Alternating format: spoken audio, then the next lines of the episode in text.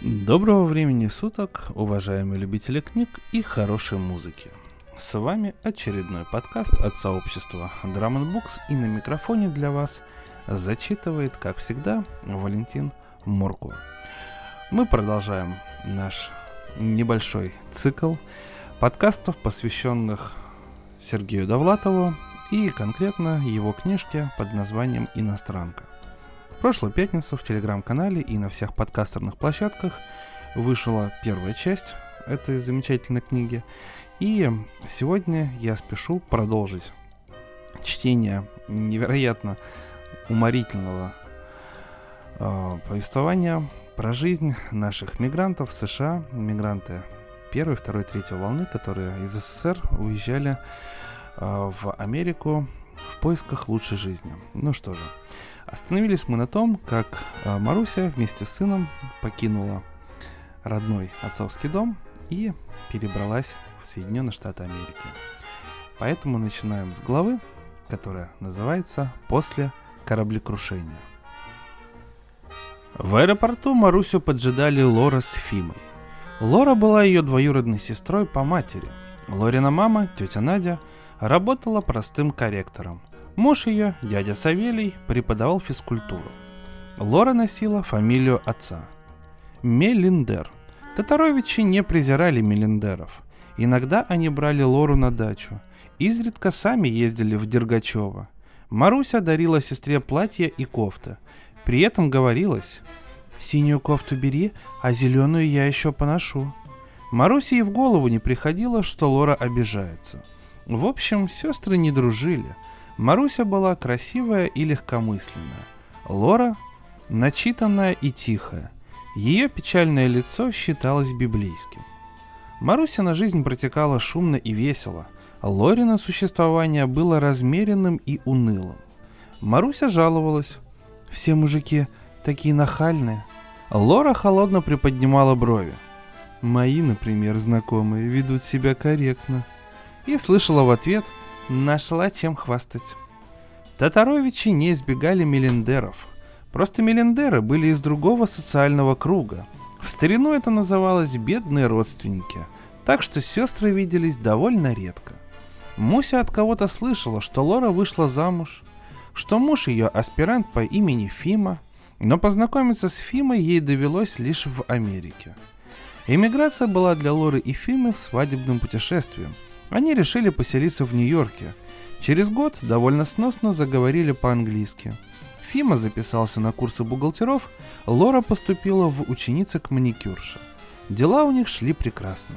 Через несколько месяцев оба получили работу. Фима устроился в богатую текстильную корпорацию. Лора трудилась в парикмахерской с американской клиентурой. Она говорила, «Русских мы практически не обслуживаем.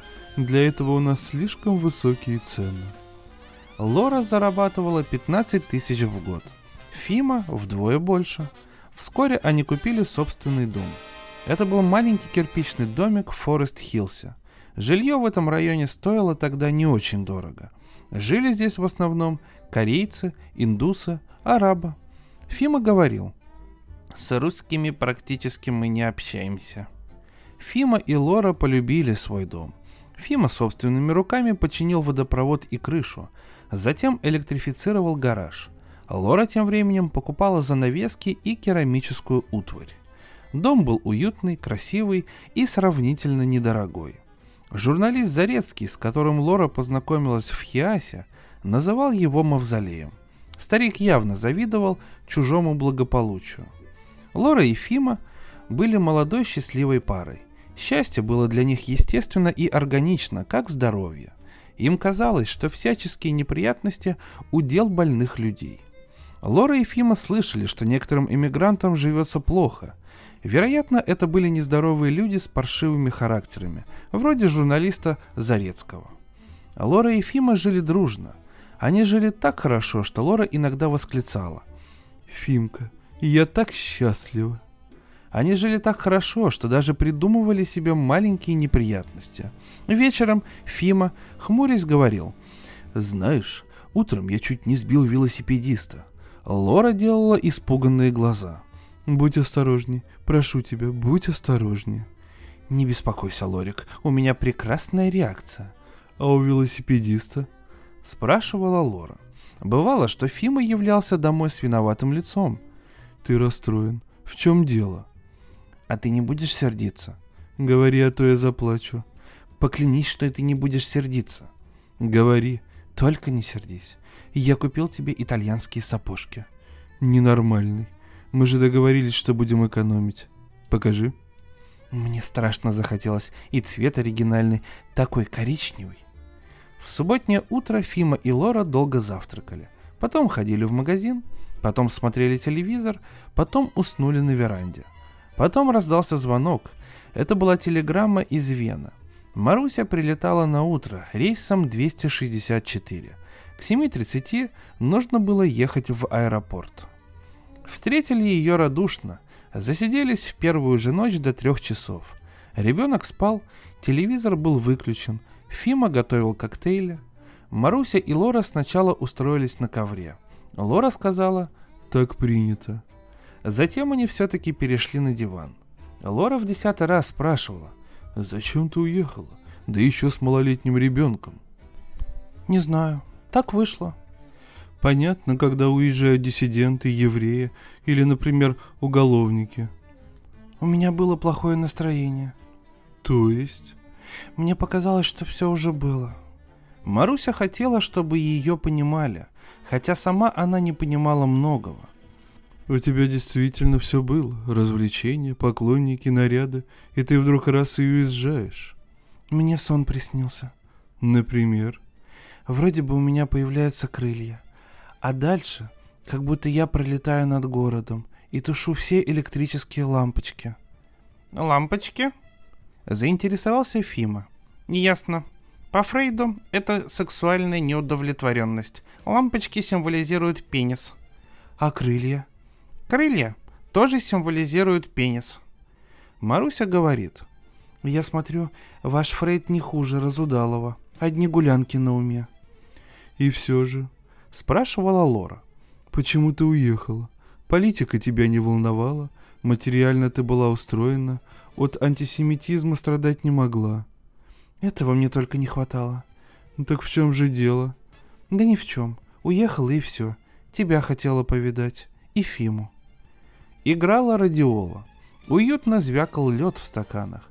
Пахло горячим хлебом из тостера. За окнами стояла мгла, Ночью все проголодались, Лора сказала. «Фимуля, принеси нам кейк из холодильника».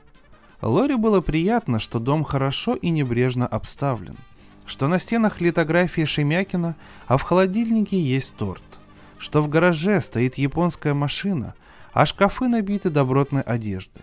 Лора еще днем говорила мужу. «Пусть живет, пусть остается здесь сколько угодно. Не хочу я мстить ей за обиды, пережитые в юности. Не хочу демонстрировать своего превосходства. Мы будем выше этого. Ответим ей добром на зло. О чем ты думаешь? Я думаю, как хорошо, что у меня есть ты. А у меня, соответственно, ты. Лора подарила Марусе свитер и домашние туфли. Маруся их даже не примерила.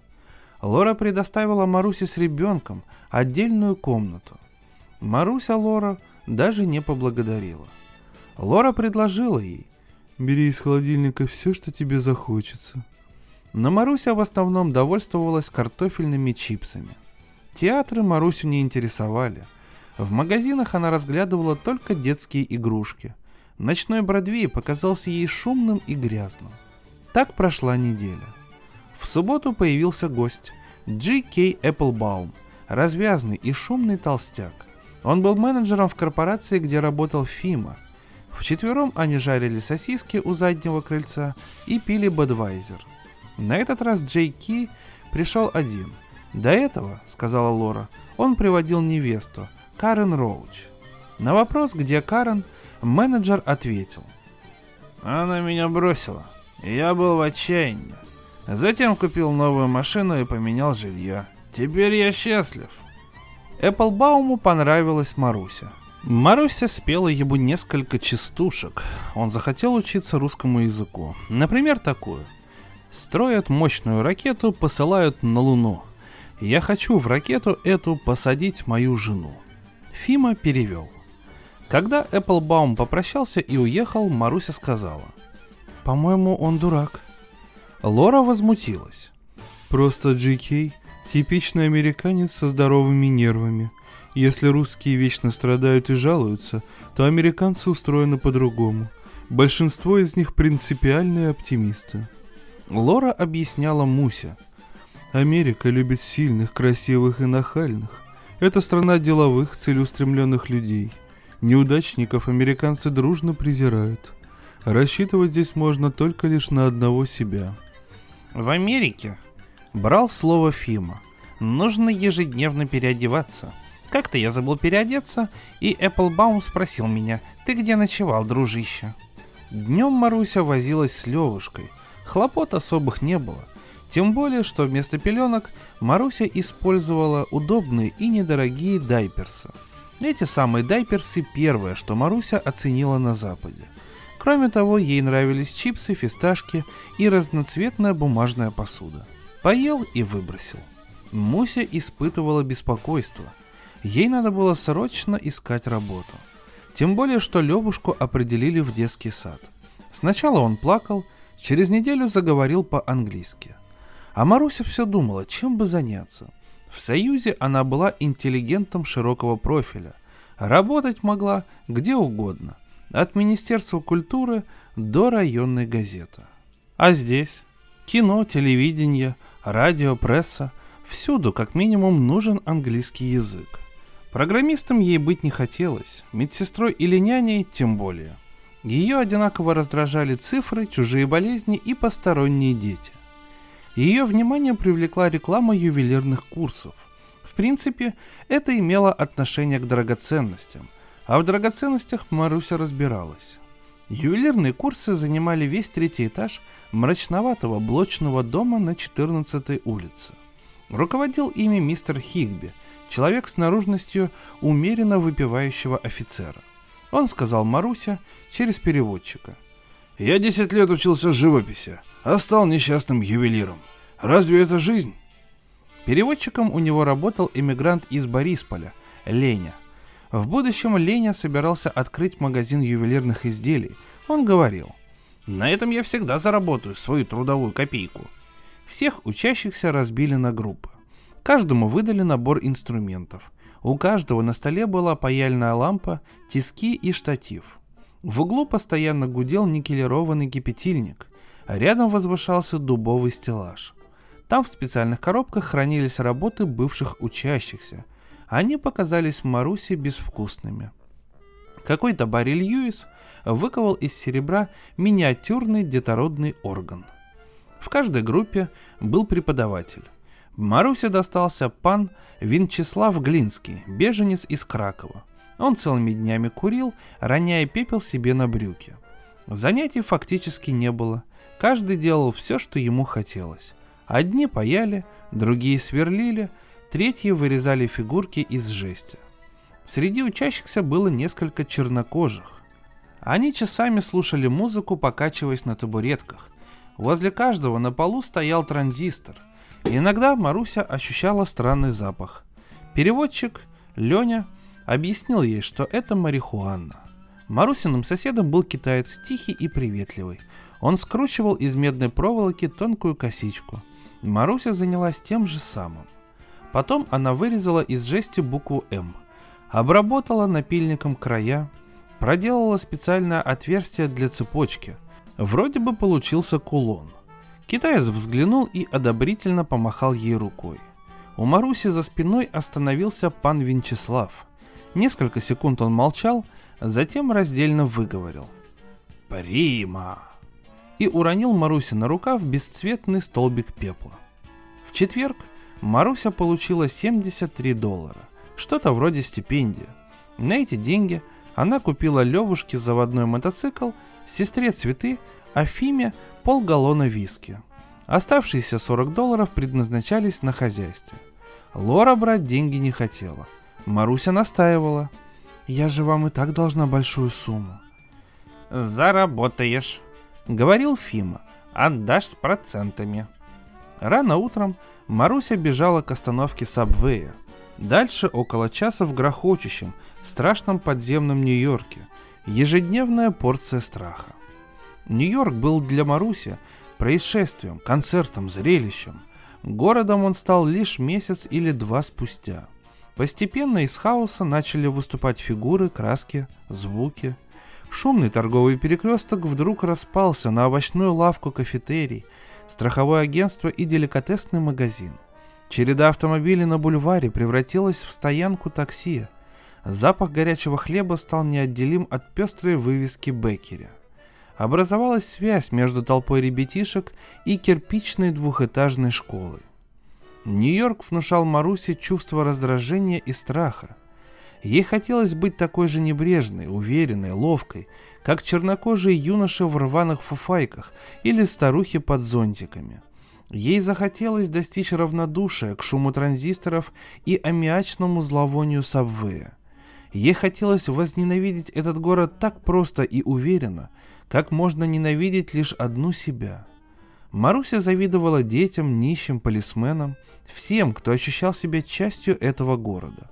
Она завидовала даже пану Глинскому, который спал в метро и не боялся черных хулиганов. Он говорил, что коммунисты в 10 раз страшнее.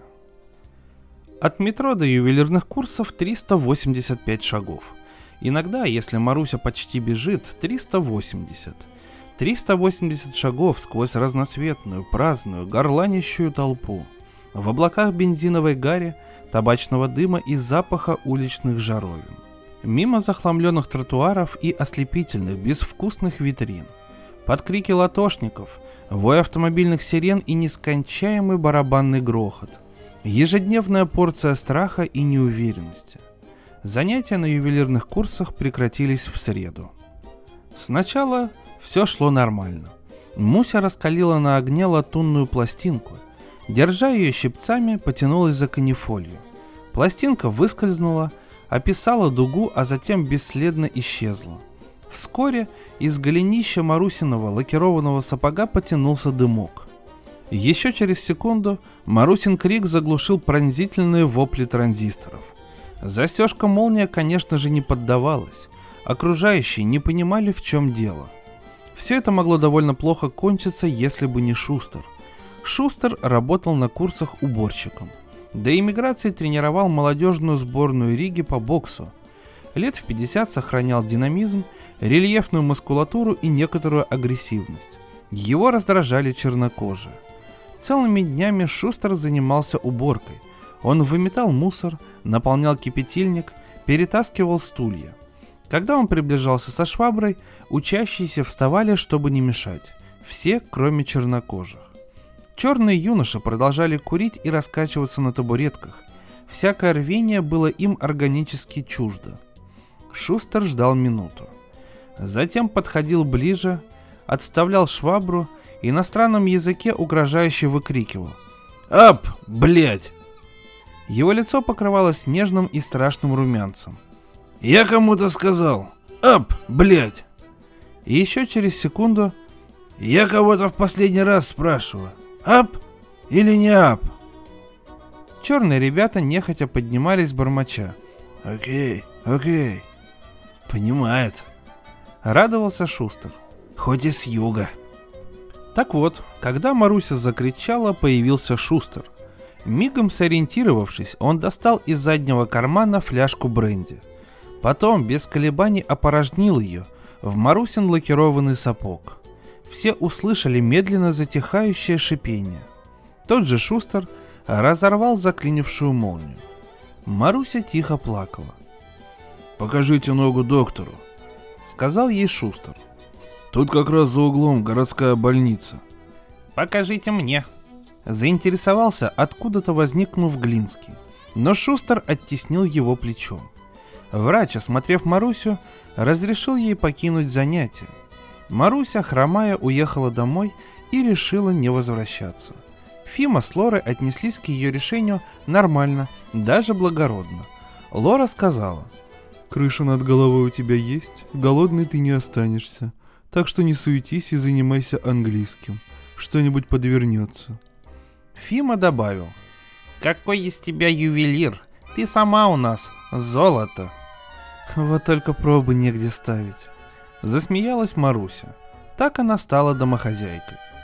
Утром Фима с Лорой торопились на работу. Фима ехал на своей машине, Лора бежала к остановке автобуса. Сначала Маруся пыталась готовить им завтраки, потом стало ясно, что этого не требуется. Фима выпивал чашку растворимого кофе, а Лора на ходу съедала яблоко. Просыпалась Маруся в десятом часу. Левушка к этому времени сидел у телевизора. На завтрак ему полагалась горсть кукурузных хлопьев с молоком. Затем они шли в детский сад. Вернувшись, Маруся долго перелистывала русскую газету. Внимательно читала объявления. В Манхэттене открывались курсы дамских парикмахеров. Страховая компания набирала молодых, честолюбивых агентов. Русскому ночному клубу требовались официантки, предпочтительно мужчина. Так и было напечатано. Официантке предпочтительно мужчина. Все это было реально, но мало привлекательно. Кого-то стричь, кого-то страховать, кому-то подавать закуски. Попадались и такие объявления. Хорошо устроенный джентльмен мечтает познакомиться с интеллигентной женщиной любого возраста, желательно фото. Ниже примечание мелким шрифтом. Только не из Харбина. Что значит только не из Харбина, удивлялась Маруся. Как это понимать? Чем ему досадил этот несчастный Харбин? А может быть он сам как раз из Харбина? Может весь Харбин его знает как последнего жулика и афериста? Хорошо устроенный джентльмен ищет женщину любого возраста, желательно фото. Зачем ему фото, думала Маруся, только расстраиваться? Днем она ходила в магазин, стирала и пыталась заниматься английским.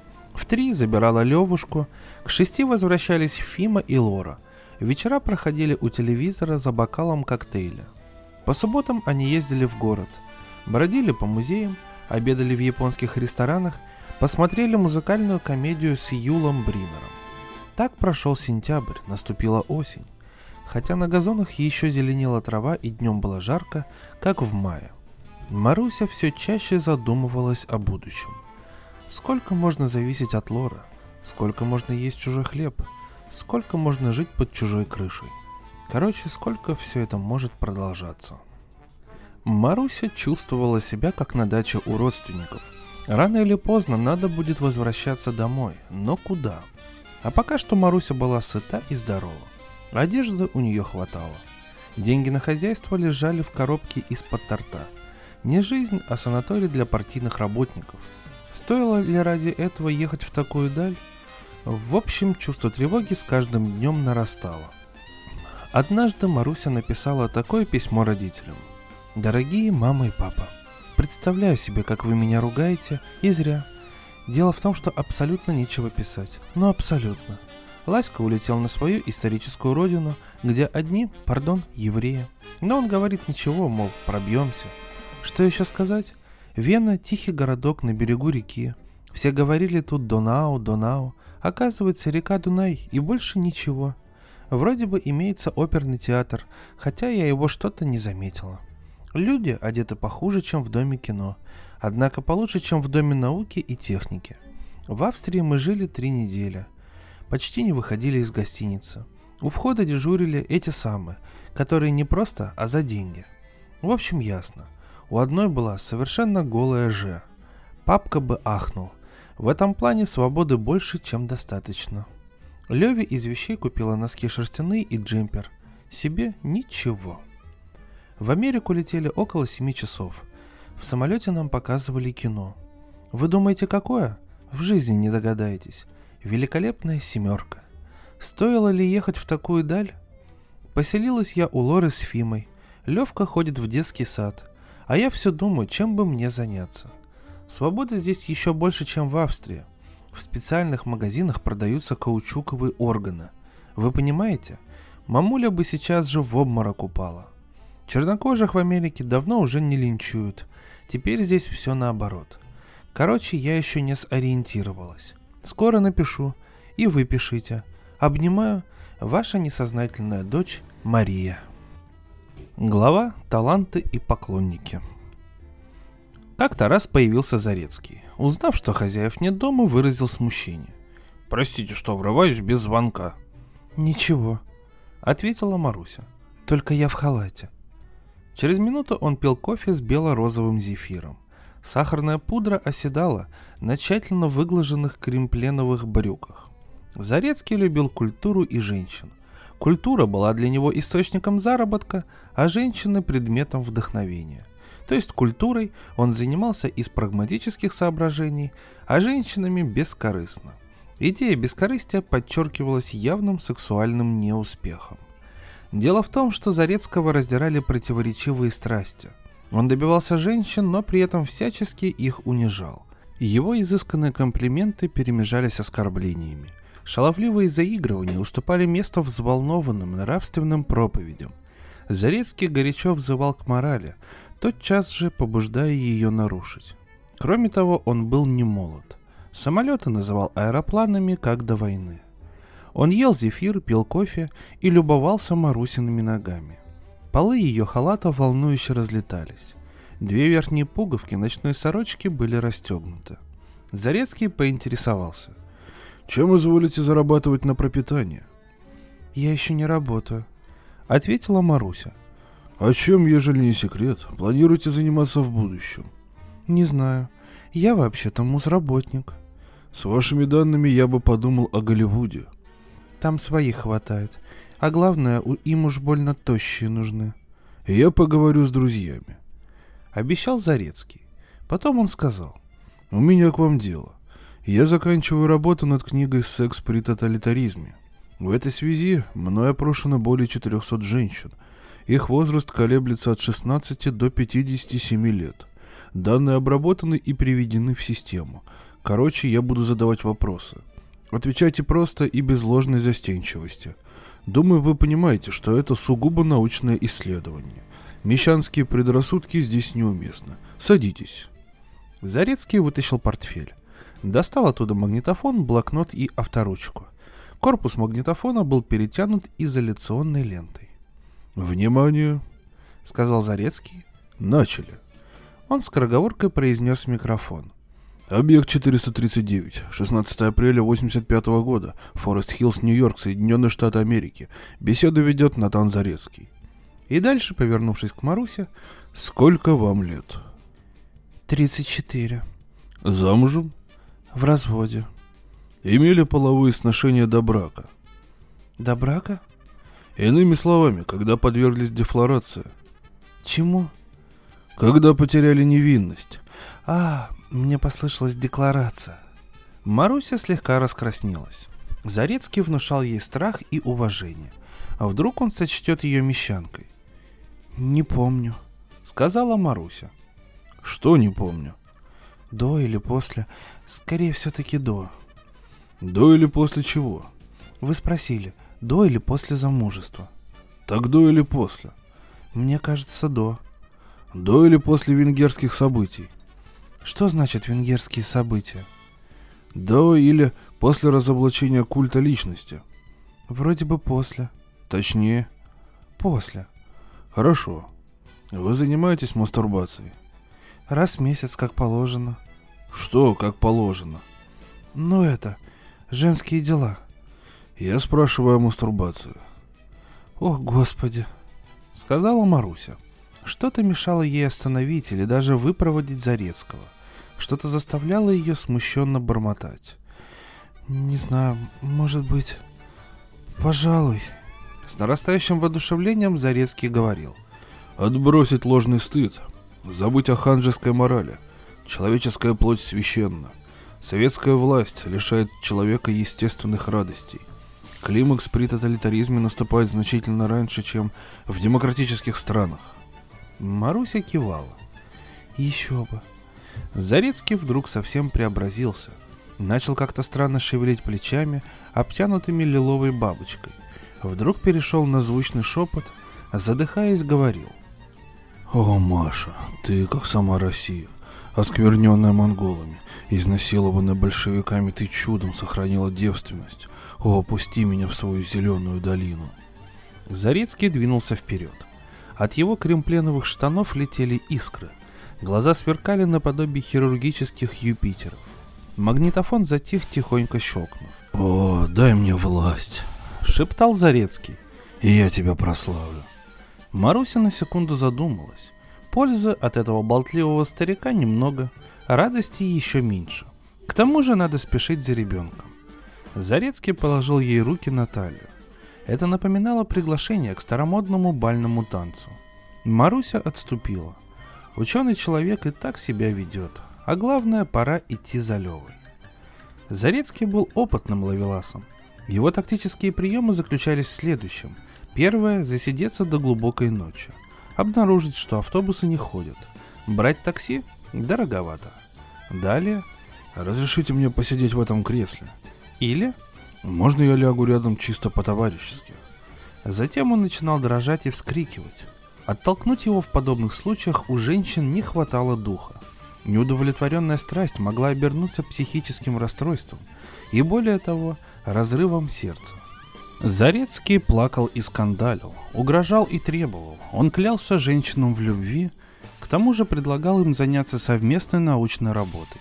Порой ему уступали даже самые несговорчивые. Так бывало ночью. В свете дня приемы часто оказывались недействительными. Маруся сказала, «Я скоро приду». Через минуту появилась, одетая в строгий бежевый костюмчик. Зарецкий, хмурясь, уложил магнитофон в портфель. Затем таинственно и мрачно произнес.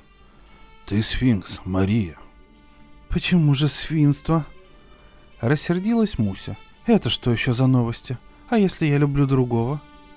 Зарецкий саркастически расхохотался, взял жетон на метро и ушел. С этого дня Марусе уже не было покоя. Женихи и ухажеры потянулись вереницей. Видимо, свободная женщина распространяет какие-то особенные флюиды. Красивая тем более. Мужчины заговаривали с ней всюду, где она появлялась. В магазинах, на автобусной стоянке, перед домом около газетного киоска. Иногда американцы, чаще соотечественники. Они звонили ей по телефону являлись в дом с какими-то непонятными предложениями. Даже посылали ей открытки в стихах. Например, диссидент Караваев прислал ей такое стихотворение. «Марусь, ты любишь Русь?» С Караваевым Маруся познакомилась в аптеке. Он пригласил ее на демонстрацию в защиту Сахарова. Маруся сказала, «С кем я оставлю ребенка?» Караваев рассердился – если каждый будет заботиться только о своих детях, Россия погибнет. Маруся возразила. Наоборот, если каждый позаботится о своем ребенке, все будет хорошо. Караваев сказал. Вы типичная иммигрантка, развращенная Западом. Думаете только о себе. Маруся задумалась. Один говорит сама Россия, изнасилованная большевиками. Другой – иммиграция, развращенная Западом. Кто же я на самом-то деле? Караваев предложил ей сообща вести борьбу за новую Россию. Маруся отказалась. Издатель Друкер тоже призывал ее к борьбе, но за единство эмиграции. Он говорил, «Нас мало, мы разобщены и одиноки, мы должны объединиться на почве русской культуры». Друкер пригласил Марусю в свое захламленное жилище. Показал десяток редких книг с автографами Георгия Иванова, Набокова, Ходосевича – преподнес ей злополучного фейхт Вагнера и вновь заговорил насчет единства. Нас объединяет многое – язык, культура, образ мыслей, историческое прошлое. Марусе было не до этого. Объединение с Друкером не разрешало ее жизненных проблем. Интересовало Марусю главным образом не прошлое, а будущее. Она предложила «Будем друзьями». Друкер, криво улыбаясь, согласился – а вот таксисты действовали более решительно. Перцович говорил ей. «Летим во Флориду, окей. Беру на себя дорогу, гостиница развлечения, окей. Покупаю модельные туфли, окей. Но у меня ребенок. Это не моя забота, окей». Я подумаю. Еселевский вел себя поскромнее, действовал с меньшим размахом, предложил ей дешевый мотель на Лонг-Айленде, а вместо туфель – развесной шоколад из деликатесного магазина. Будучи отвергнут, Еселевский не расстроился, кажется, даже вздохнул с облегчением. Лучше всех повел себя Баранов. Оказался самым благородным. Он сказал, «Я зарабатываю долларов 700 в неделю. 200 из них систематически пропиваю. Хотите, буду отдавать вам сотню. Просто так. Мне это даже выгодно. Пить буду меньше». «Это неудобно». сказала Маруся. Чего тут неудобного? Деньги есть. И не подумайте худого. Женщины меня давно уже не интересуют. Лет 25 назад я колебался между женщинами и алкоголем. С этим покончено. В упорной борьбе победил алкоголь. Я подумаю, сказала Маруся. Евсей Рубинчик тоже предложил содействие. И тоже бескорыстно обещал ей временную работу. Он спросил. «Вы рисуете?» «Смотря что», — ответила Маруся. Рубинчик пояснил. «Надо ретушировать цветные фотографии». «А как это ретушировать?» «Подкрасить губы, щеки. В общем, чтобы клиенты были довольны». Маруся подумала, дело знакомое. «А сколько мне будут платить?» «Три доллара в час», Рубинчик обещал позвонить. Религиозный деятель Лемкус тоже заинтересовался Марусей. Сначала он подарил ей Библию на английском языке. Затем сказал, что Бог предпочитает неустроенных и одиноких. Наконец пообещал хорошие условия в иной, загробной жизни. «Когда это будет?» Вздыхала Маруся. «На то Господня воля». Опускал ресницы Лемкус. Он же любил повторять, что деньги зло. Особенно те, соглашалась Маруся, которых нет. Хозяин магазина Днепр, Зяма Пивоваров, иногда шептал ей. «Получены свежие булочки. Точная копия. Вы». Торговец недвижимостью Лернер приглашал. «Поедем как-нибудь в Атлантик-Сити. Выиграешь тысяч двадцать». Реализовать свою идею Лернеру пока не удавалось. Он ленился даже записать Марусин телефон. Так пролетело месяца четыре – Дни тянулись одинаковые, как мешки из супермаркета. Глава «Те же и Гонзалес». К этому времени я уже года полтора был натурализованным американцем. Жил в основном на литературные заработки, книги мои издавались в хороших переводах. Не случайно один мой коллега любил повторять. Довлатов явно проигрывает в оригинале. Рецензенты мною восхищались, называли советским керуаком, упоминая попутно Достоевского, Чехова, Гоголя. В одной из рецензий говорилось Персонажи Довлатова горят значительно ярче, чем у Солженицына, но в куда более легкомысленном аду. Рецензии меня почти не интересовали. К тому, что пишут обо мне, я совершенно равнодушен. Я обижаюсь, когда не пишут. И все-таки мои романы продавались слабо. Коммерческого успеха не было. Известно, что американцы предпочитают собственную литературу. Переводные книги здесь довольно редко становятся бестселлерами. Библия – исключительный случай. Литературный агент говорил мне, «Напиши об Америке, возьми какой-нибудь сюжет из американской жизни, ведь ты живешь здесь много лет». Он заблуждался. Я жил не в Америке, я жил в русской колонии. Какие уж тут американские сюжеты. Взять, например, такую историю. Между прачечной и банком грузин Дариташвили торгует шашлыками. Какая-то женщина выражает ему свои претензии. «Почему вы дали господину Лернеру большой шашлык, а мне совсем крошечный?» э Машет рукой грузин. «И все-таки почему?» э Повторяет грузин. «Я настаиваю, и я буду жаловаться. Я этого так не оставлю. Почему?» Грузин с трагической физиономией воздевает руки к небу. «Почему? Да потому что он мне нравится». По-моему, это готовый сюжет, только что в нем американского. И вот однажды раздается телефонный звонок. Слышу голос Муси Татарович. «Принеси мне сигареты. Можешь?» «Что-нибудь случилось?» «Ничего особенного. У меня синяк под глазом. На улицу стесняюсь выйти. Деньги сразу верну». Откуда? Тебе какое дело? Шубу продала. Я не про деньги говорю. Синяк откуда? С Равкой поругалась. Я сейчас приеду. С Марусей я познакомился за год до этого, в дни знаменитой авантюры с русским телевидением. Двое бизнесменов, Лёлик и Маратик, сняли офис в центре города. Дали объявления в русских газетах. Пообещали установить в каждом доме специальные репродукторы – Короче, взялись дублировать на русский язык передачи американского телевидения. Затея имела успех, в особенности среди пенсионеров. Старики охотно высылали деньги. Лёлик и Маратик пригласили на работу шестерых сотрудников. Двух секретарш, бухгалтера, охранника, рекламного агента и меня, как творческую единицу. Я дописывал на работе свою книгу «Чемодан». Секретарши целыми днями болтали. Агент вымогал у рекламодателей деньги под несуществующее телевидение. Бухгалтер писал стихи, охранник, бывший чемпион Молдавии по самбо, то и дело ходил за выпивкой.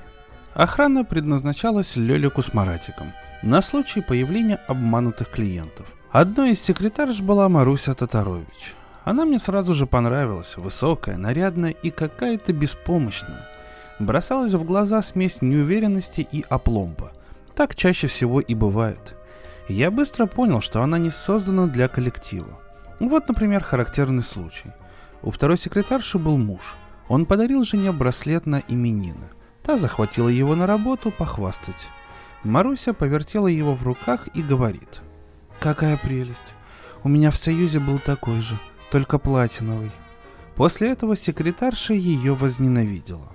Маруся слишком часто вспоминала о своих утраченных номенклатурных привилегиях, слишком охотно рассказывала про своего знаменитого мужа, чересчур размашисто бросала на диван андаторовую шубу.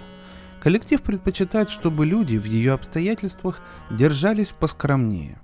Раза три я подолгу беседовал с Марусей за чашкой кофе. Она рассказала мне всю свою довольно-таки нелепую историю. В какой-то степени мы подружились. Я люблю таких, отпетых, погибающих, беспомощных и нахальных. Я всегда повторял, кто бедствует, тот не грешит. Плохо, говорила Маруся, что вы жената. Мы бы поладили.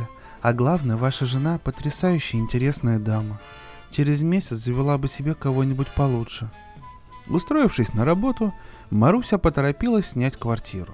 Деньги она заняла у Лора.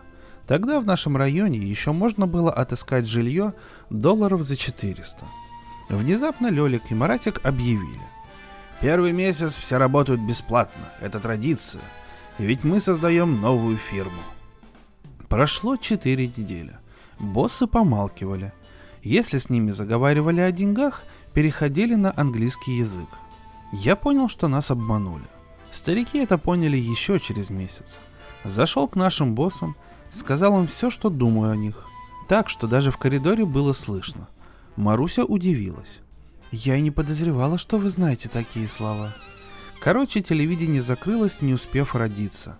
Лёлика с Маратиком все еще разыскивают обманутые подписчики. Исчезновение двух бизнесменов сопровождалось фильетонами в русской прессе. Фильетонисты выражали уверенность, что Лёлика и Маратик засланы госбезопасностью. Цель – разложение капиталистической системы изнутри. Один из фильетонов назывался «Краем родной, навек любимый». Бухгалтер Фалькович сказал «Подамся в управдомы». И действительно, пошел работать супером в Асторию. Замужняя секретарша улетела к дочке в Торонто. Рекламный агент стал торговать магнитофонными записями. И я вернулся к бедственному, но родному положению свободного художника. Охранник работает телохранителем у Якова Смирнова. Говорят, Смирнов его побаивается. Маруся оказалась в пустой квартире и без денег. Раза два я возил ее на своей машине по каким-то учреждениям. Раздобыл ей кое-что из мебели. Подарил наш старый телевизор. Что еще я мог для нее сделать? Не разводиться же мне было по такому случаю. Иногда мы сталкивались на улице. Глупо было расспрашивать, на что ты живешь. Вероятно, ей удалось добиться какого-то пособия. Маруся говорила, что Левушка болеет, что она пытается давать уроки музыки, предполагает открыть небольшой детский сад. Я почти не слушал. В таких делах, если начнешь прислушиваться, одно расстройство. Как говорится, беспомощный беспомощному не помощник. Тут как раз и появился этот латиноамериканец. Точнее говоря, не появился, а возник. Возник из хаоса, чужой заморской непонятной жизни. Что его породило? Однообразная вибрирующая музыка, долетающая из транзисторов.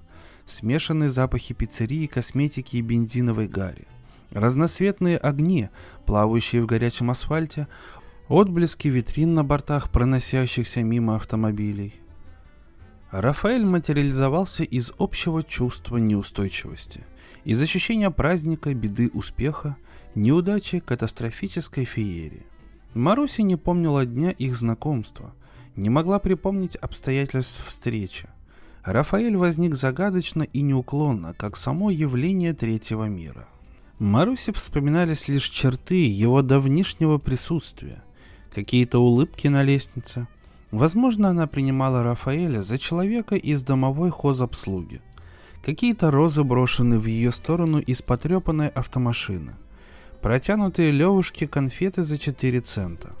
Был запах дорогого одеколона в лифте, теснота между дверьми, приподнятая шляпа, велюровый пиджак, сигара, кремовые брюки, кольцо с фальшивым бриллиантом, галстук цвета рухнувшей надежды.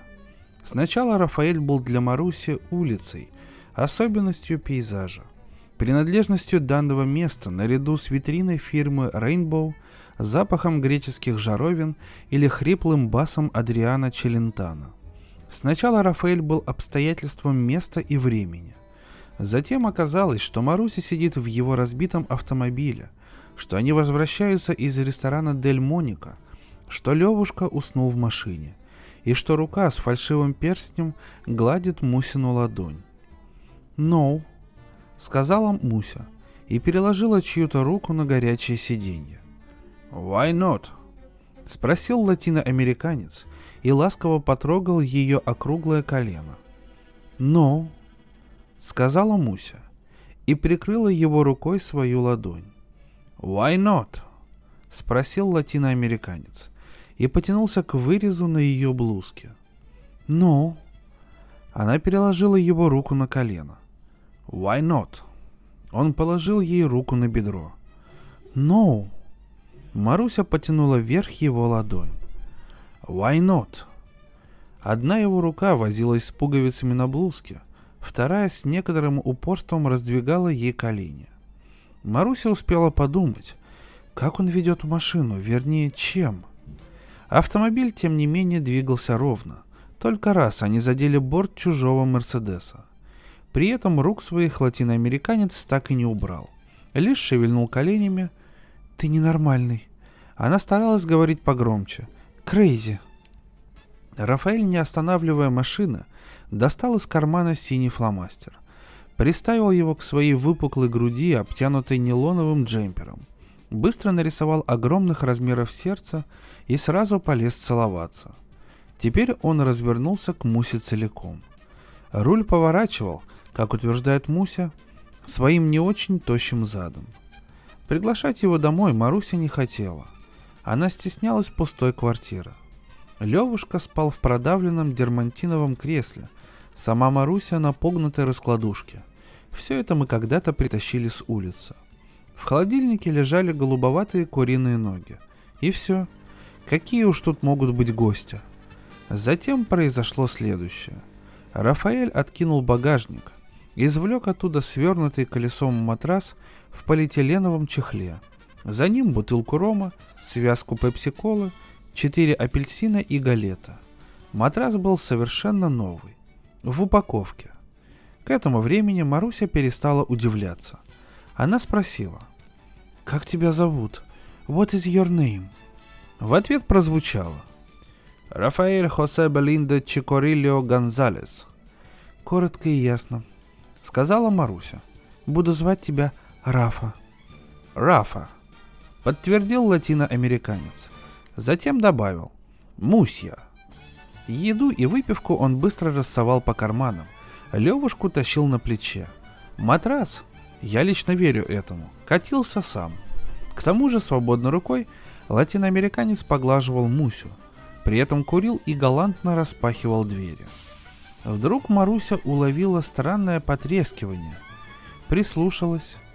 Как выяснилось, это штаны латиноамериканца трещали от напора буйной плоти. Следует отметить еще и такую подробность. Когда они выходили из лифта, мальчик неожиданно проснулся. Он посмотрел на Рафаэля безумными, как у месячного щенка глазами и спросил. «Ты кто? Мой папа?» «И что вы думаете?» — ответил латиноамериканец. Латиноамериканец ответил «Why not?» Глава разговора Я сел в автомобиль, проехал три квартала. Вспомнил, что Маруся просила купить сигареты. Развернулся, наконец затормозил около ее подъезда. Может, думаю, гаечный ключ захватить на всякий случай, в качестве орудия самозащиты. Что, если Рафаэль полезет драться? Я не трус, но мы в чужой стране. Языка практически не знаю, в законах ориентируемся слабо. К оружию не привыкли, а тут у каждого второго пистолет, если не бомба. При этом латиноамериканцы говорят еще страшнее негров. Те хоть рабами были 200 лет, что отразилось соответственно на их ментальности. А эти? Все как один здоровые, нахальные и агрессивные. Драки, конечно, в Ленинграде бывали, но обходилось все это без роковых последствий. Сидели мы, помню, в одной компании. Прозаик Стукалин напился и говорит литературоведу Зайцеву.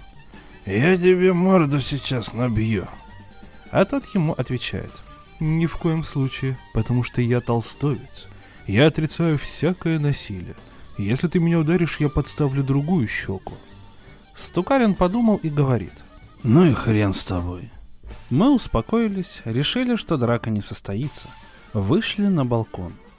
Вдруг слышим грохот. Бежим обратно в комнату, видим, Стукалин лежит на полу. А толстовец Зайцев бьет его по физиономии своими огромными кулаками. Но дома все это происходило как-то безболезненно. А здесь? Ну ладно, думаю, пора идти. Звоню.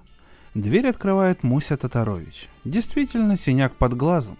К тому же нижняя губа разбита и поцарапан лоб. Не смотри. Я не смотрю. А где он?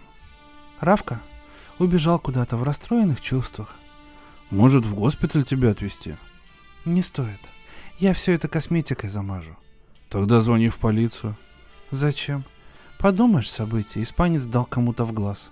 Вот если бы он меня зарезал или пристрелил... Тогда можно уже не звонить. Бессмысленно.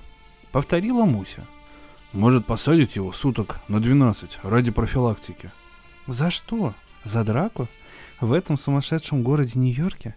Да здесь в тюрьму попасть куда сложнее, чем на Марс или Юпитер. Для этого здесь надо минимум 100 человек угробить, причем желательно из высшего начальства. Здесь очередь в тюрягу, я думаю, примерно лет на 40. А ты говоришь, посадят. Главное, не беспокойся, я все это сейчас подретуширую. Я огляделся.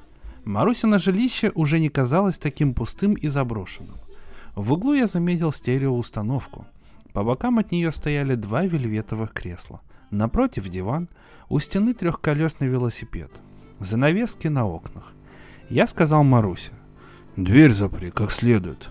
«Бесполезно. У него есть ключ. Еще, думаю, не легче». «Он тебе хоть помогает материально?» «Более или менее. Он вообще-то добрый. Всякое барахло покупает. Особенно для Левки. Испанцы, видно, к маленьким неравнодушны. И еще к блондинкам. Уж это точно. Рафа в этом смысле настоящий пионер. Не понял. Вроде Павлика Морозова. Всегда готов. Одна мечта — поддать и в койку. Я иногда думаю, не худо бы его к турбине присоединить, чтобы энергия такая зря не пропадала. А в смысле денег он не жадный. Кино, театр, рестораны – это запросто. Однако на хозяйство сотню дать жалеет. Или, скорее всего, не догадывается. А мне ведь надо за квартиру платить. Маруся переоделась, заслонившись кухонной дверью. Хочешь кофе? Нет, спасибо. Чем он вообще занимается? Понятия не имею. Ну а все-таки... Что-то продает, а может что-то покупает. Вроде бы учился где-то месяц или два. Короче, не Спиноза. Спрашивает меня, например, откуда ты приехала? Из Ленинграда. А, говорит, знаю, это где-то в Польше. Как-то раз вижу, газету читает. Я даже удивилась, грамотный, и на том спасибо. Маруся налила себе кофе и продолжала. Их здесь целый клан. Мамаша, братья, сестры. И все более-менее солидные люди, кроме Рафа. У его маман четыре дома в Бруклине.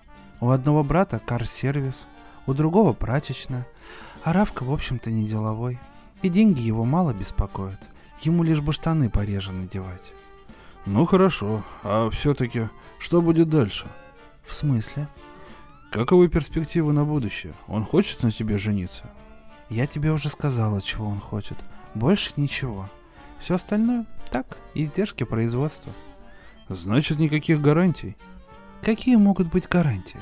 И что тут говорить о будущем? Это в Союзе только и разговоров, что о будущем. А здесь живешь, и ладно. Надо же о Левушке подумать. Надо. И о себе подумать надо.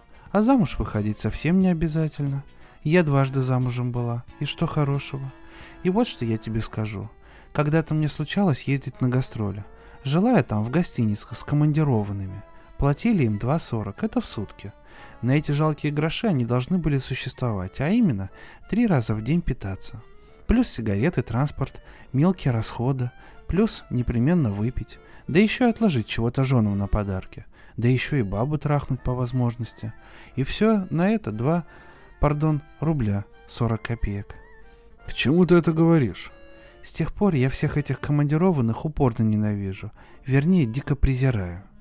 Маруся зло прищурилась. Ты посмотри вокруг. Я говорю о наших иммигрантах. Они же все командированные. У каждого в руке 2,40. Тогда уж лучше Рафаэль с его, что называется, любовью. Я спросил. И у меня в руке 2,40. Допустим, у тебя 4,80. Кстати, я должна тебе за сигарета. Но у большинства 2,40. Есть тут один из черновиц, владелец гаража. Жена по медицинской части – Вместе зарабатывают 1060. Ты знаешь, как он развлекается по вечерам? Залезает в черный Олсмобиль и слушает кассеты Томки Мианцаровой. И это каждый вечер. Я тебе клянусь. Жена на лавочке читает панораму от и до, а Феликс слушает кассеты.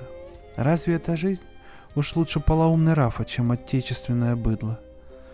Владелец гаража свою жену, я думаю, не избивает. Естественно не хочет прикасаться лишний раз. Переодевшись и накрасившись, Маруся явно осмелела, хотя синяк под слоем грима и косметики заметно выделялся. Да и царапина над бровью производила удручающее впечатление. А вот разбитую губу ей удалось закрасить фиолетовой помадой. Тут снизу позвонили. Маруся надавила розовую кнопку, сказала «Возвращение Фантомаса». Затем добавила спокойно. Вдруг он к тебе полезет драться. Если что, ты дай ему как следует. Ого, вот это интересно. И я-то здесь при чем? Он что, вообще здоровый? Как горилла. Видишь эту лампу? Я увидел лампочку, свисающую на перекрученном шнуре. Ну? Он ее вечно задевает. Подумаешь, я тоже задеваю. Ты головой, а он плечом. Тут снова позвонили. Теперь уже звонок раздался с лестничной площадки – Одновременно повернулся ключ в замке. Затем в образовавшуюся щель протиснулась громоздкая и странная фигура. Это был мужчина лет 50 в коричневой футболке с надписью «Hello» и узких гимнастических штанах. На голове его белела марлевая повязка. Правая рука лежала в гипсе. Ногу он волочил, как старое ружье. Я с некоторым облегчением вздохнул. Мужчина явно выглядел не хищником, а жертвой. На лице его застыло выражение страха, горечи и укоризны. В комнате запахло йодом. «Полюбуйся-ка на это чучело», — сказала Муся. Увидев меня, Рафа несколько приободрился и заговорил. «Она избила меня, сэр. За что? Сначала она била меня вешалкой, но вешалка сломалась. Потом она стала бить меня зонтиком, но и зонтик тоже сломался. После этого она схватила теннисную ракетку. Ну и ракетка через какое-то время сломалась. Тогда она укусила меня. Причем моими собственными зубами. Зубами, которые она вставила на мои деньги. Разве это справедливо? Рафа скорбно продолжал. Я обратился в госпиталь, пошел к хирургу. Хирург решил, что я был в лапах террористов. Я ответил, доктор, террористы не кусаются, я был у русской женщины. Заладил, сказала Муся. Рафа продолжал. Я ее люблю, я дарю ей цветы, я говорю ей комплименты, вожу ее по ресторанам. И что же я слышу в ответ? Она говорит, что я паршивый старый негритос. Она требует денег, она... Мне больно это говорить, но я скажу. Сегодня она плюнула на моего тигренка. Я приподнял брови. На моего веселого парнишку. Я не понял. Короче, она плюнула на мой восставший член. Не знаю, может быть, в России это принято, но мне стало обидно. Я спросил у Муся. Что же все-таки произошло? Да ничего особенного. Мне понадобились деньги за квартиру уплатить. А он говорит, нету. Тебе, говорит, вечно нужны деньги. А я говорю, ты ничтожество. Я 10 лет была женой великого артиста, русского сенатора. Ты ему ботинки чистить недостоин. Ты, говорю, паршивый черномазый сифилитик. А он говорит, я тебя люблю. Смотри, как я тебя люблю. И вдруг, ты понимаешь, стаскивает брюки. А я говорю, плевать мне на твое сокровище. И плюнула ему на это дело. А он мне говорит, ты сука. А я беру пластмассовую вешалку. И в результате происходит драка. Учтите, вставил Рафаэль. Я не сопротивлялся, я только закрывал лицо. Она меня загнала в угол, и я был вынужден ее толкнуть. Рафаэль производил впечатление скромного и незлобивого человека. Вызывал, если не жалость, то сочувствие. Застенчиво присел на край дивана. Я сказал Марусь. «Думаю, вам надо помириться. И еще, предложи ты ему чашку кофе». «Я бы предпочел стаканчик рома». «Еще чего?» — сказала Муся. Тем не менее вытащила из холодильника плоскую бутылку. Образовалась довольно странная компания. Женщина с подбитым глазом, изувеченный ею латиноамериканец и я, неизвестно почему здесь оказавшийся, а в центре начатая бутылка рома. Маруся говорила Рафаэлю. «Ты посмотри на Серджо. Он выдающийся писатель. Естественно, что у него проблемы в смысле денег. А ты? Ведь ты же Зиро. Ноль. Ты так хоть зарабатывал бы как следует». В ответ на это Рафаэль беззлобно повторял. «О, oh, fucking Russia. Crazy Russian woman». Я твердил Маруся. «Он мне нравится. Оставь его в покое. К тому же от него есть прок. Смотри, как ты заговорила по-английски». Маруся отвечала. Для того язык и выучила, чтобы ругать его последними словами. Мы немного выпили. Маруся вскипятила чайник. Рафаэль сиял от удовольствия, даже когда я спотыкался об его вытянутую ногу. Забыв про все свои увечья, латиноамериканец явно жаждал благосклонности. Он смотрел на Мусю преданными и блестящими глазами. Все норовил коснуться ее платья. Тем сильнее я был поражен, узнав, что Рафаэль марксист. До этого я был уверен, что вожделение и политика несовместимы. Но Рафаэль воскликнул. «Я уважаю русских, это замечательные люди – они вроде поляков, только говорят на идиш. Я уважаю их за то, что русские добились справедливости. Экспроприировали деньги у миллионеров и раздали бедным. Теперь миллионеры целый день работают, а бедняги командуют и выпивают. Это справедливо. Октябрьскую революцию возглавил знаменитый партизан Толстой. Впоследствии он написал архипелаг ГУЛАГ. «О, Господи!» — сказала Муся. Латиноамериканец продолжал. В Америке нет справедливости. Миллионерам достаются кинозвезды, а беднякам фабричные работницы. Так где же справедливость? Все должно быть общее. Автомобили, деньги, женщины. Смотри-ка, размечтался. Вставила Маруся. Разве это хорошо, когда у одного миллиона, а другой считает жалкие гроши? Все нужно разделить по справедливости. Я перебил его. Мне кажется, что это бесполезно. Одни рождаются миллионерами, другие бедняками. Допустим, можно разделить все поровну, но что изменится? Лет через пять к миллионерам возвратятся деньги, а к беднякам вернутся, соответственно, заботы и печали. Возможно, ты прав. Тем более, что революция в Америке произойдет не очень скоро. Здесь слишком много богачей и полицейских. Однако в будущем ее, я думаю, не избежать. Врачей и адвокатов мы заставим целый день трудиться – а простые люди будут слушать джаз, курить марихуану и ухаживать за женщинами. Видишь, что за тип? Это ж надо. Оставь его в покое. Он же в принципе не злой и рассуждает, в общем-то, на уровне Плеханова, а может даже Чернышевского. Мы снова выпили. Я начал замечать, что Рафу тяготит мое присутствие, хотя он трогал Мусю за руку и говорил. «Пусть Сержо останется. Куда ему поспешить? Давайте посидим. Минуты три еще. Буквально три минуты. Но я сказал, что мне пора. Мы попрощались, Рафа излучал блаженство. Ударил меня дружески в живот тяжелой гипсовой рукой. Маруся вышла следом на площадку. «Получи. За сигарета». «Глупости». «Еще чего. Вот если бы ты жил со мной, тогда я понимаю». И тут я вдруг поцеловал ее. И сразу отворились металлические двери лифта. «Чао!» — слышу. Я шел домой и почему-то чувствовал себя несчастным. Мне хотелось выпить, но уже как следует. Как только я увидел дочку, все это прошло.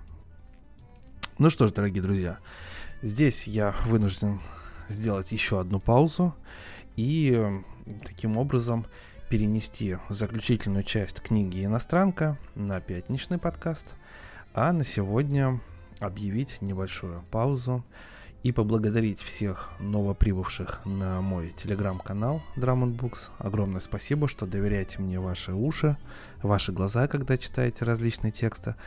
И надеюсь, что наше знакомство будет довольно длительным. С вами был Валентин Мурко на микрофоне. С вами был телеграм-канал Drum Books. Слушайте нас в Телеграме и на всех подкастерных площадках, которые только доступны. Услышимся в следующую пятницу.